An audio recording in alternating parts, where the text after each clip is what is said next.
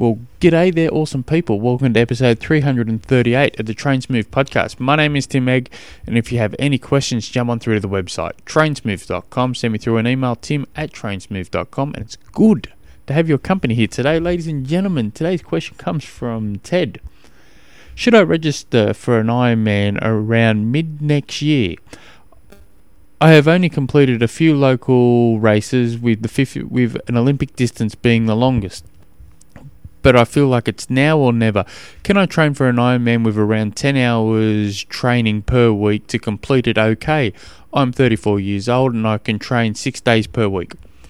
Um, well, yeah, yeah you can. So I'll start off with um, when I first started, got, you know, my first real triathlon um, was an Ironman.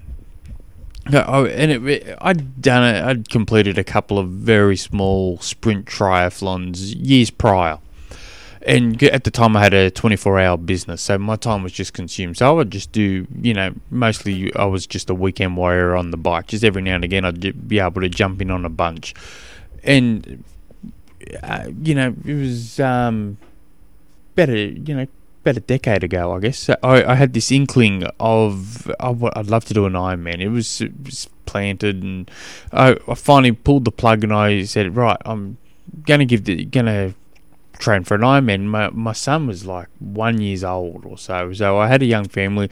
I didn't have available training hours. My business was taking up a lot of my time, and so I would, I was, I didn't know what to do either. I, I'd, I'd read nothing. I, I knew one, I knew a friend of a friend was a triathlete, and so I asked, can I go for a bike ride with him? And I just picked his brain, and the only thing I really, you know, he helped me greatly, and but I really took from it is I needed to swim you know 3.8 k's. I needed to cycle 180 and i need to run a marathon. The problem is i i never ran uh, so you know that was always going to suck. And i and yeah i couldn't swim you know I swim like a brick. Uh, so and all all I could do, and it, I didn't, I wasn't really calculated. I had a had a TrainingPeaks account at the time, and every, everything was all getting uploaded slowly but surely onto that.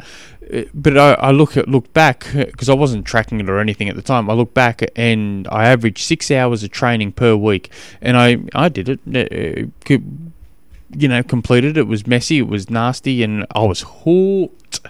Just I remember the, going through. Um, it was like the, around 20 k's on the marathon, and at this stage I'm mostly walking than anything, and I'm thinking this is the best thing ever. I can't wait to get back here next year. And I, all these things were running through my head now. Well, I need to do this. I need to do this. I need to do this to get better. And I, need, you know, I, I had to. List, I was halfway through a marathon, and all I could think about is, you know, what I need to do over the next twelve months.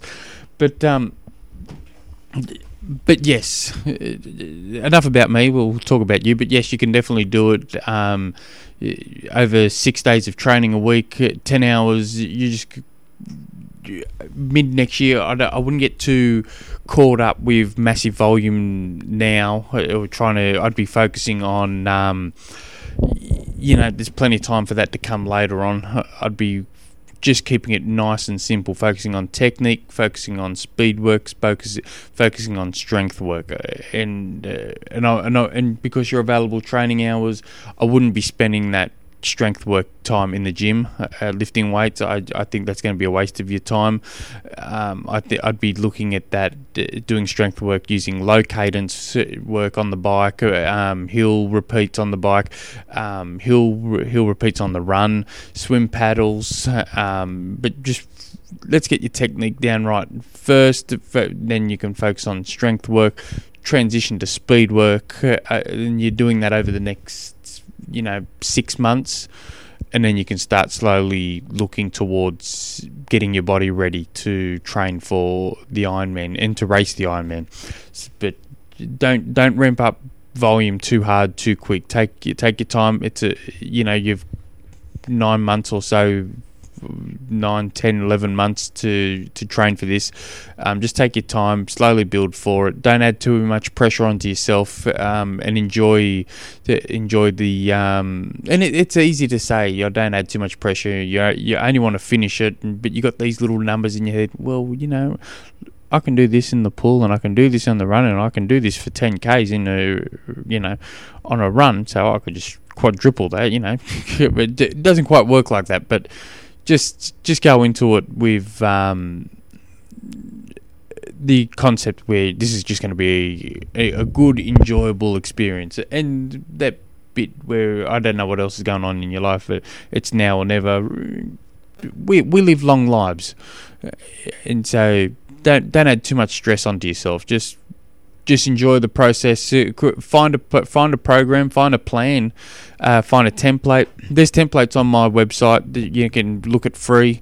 So just you know visit trainsmooth.com, click up on the top there. It says resources, and it might be like something like do it. A DIY um, training program. Just click on that. You can follow that template if you if you want to. Just give you those guide you know basic guidelines. But yeah enjoy it, mate. And if you have questions along the way, you've got my email. Send it through. And that goes with everyone else. Jump on through to the website, trainsmooth.com. Send me through an email, tim at trainsmooth.com. Until next episode. Hooroo.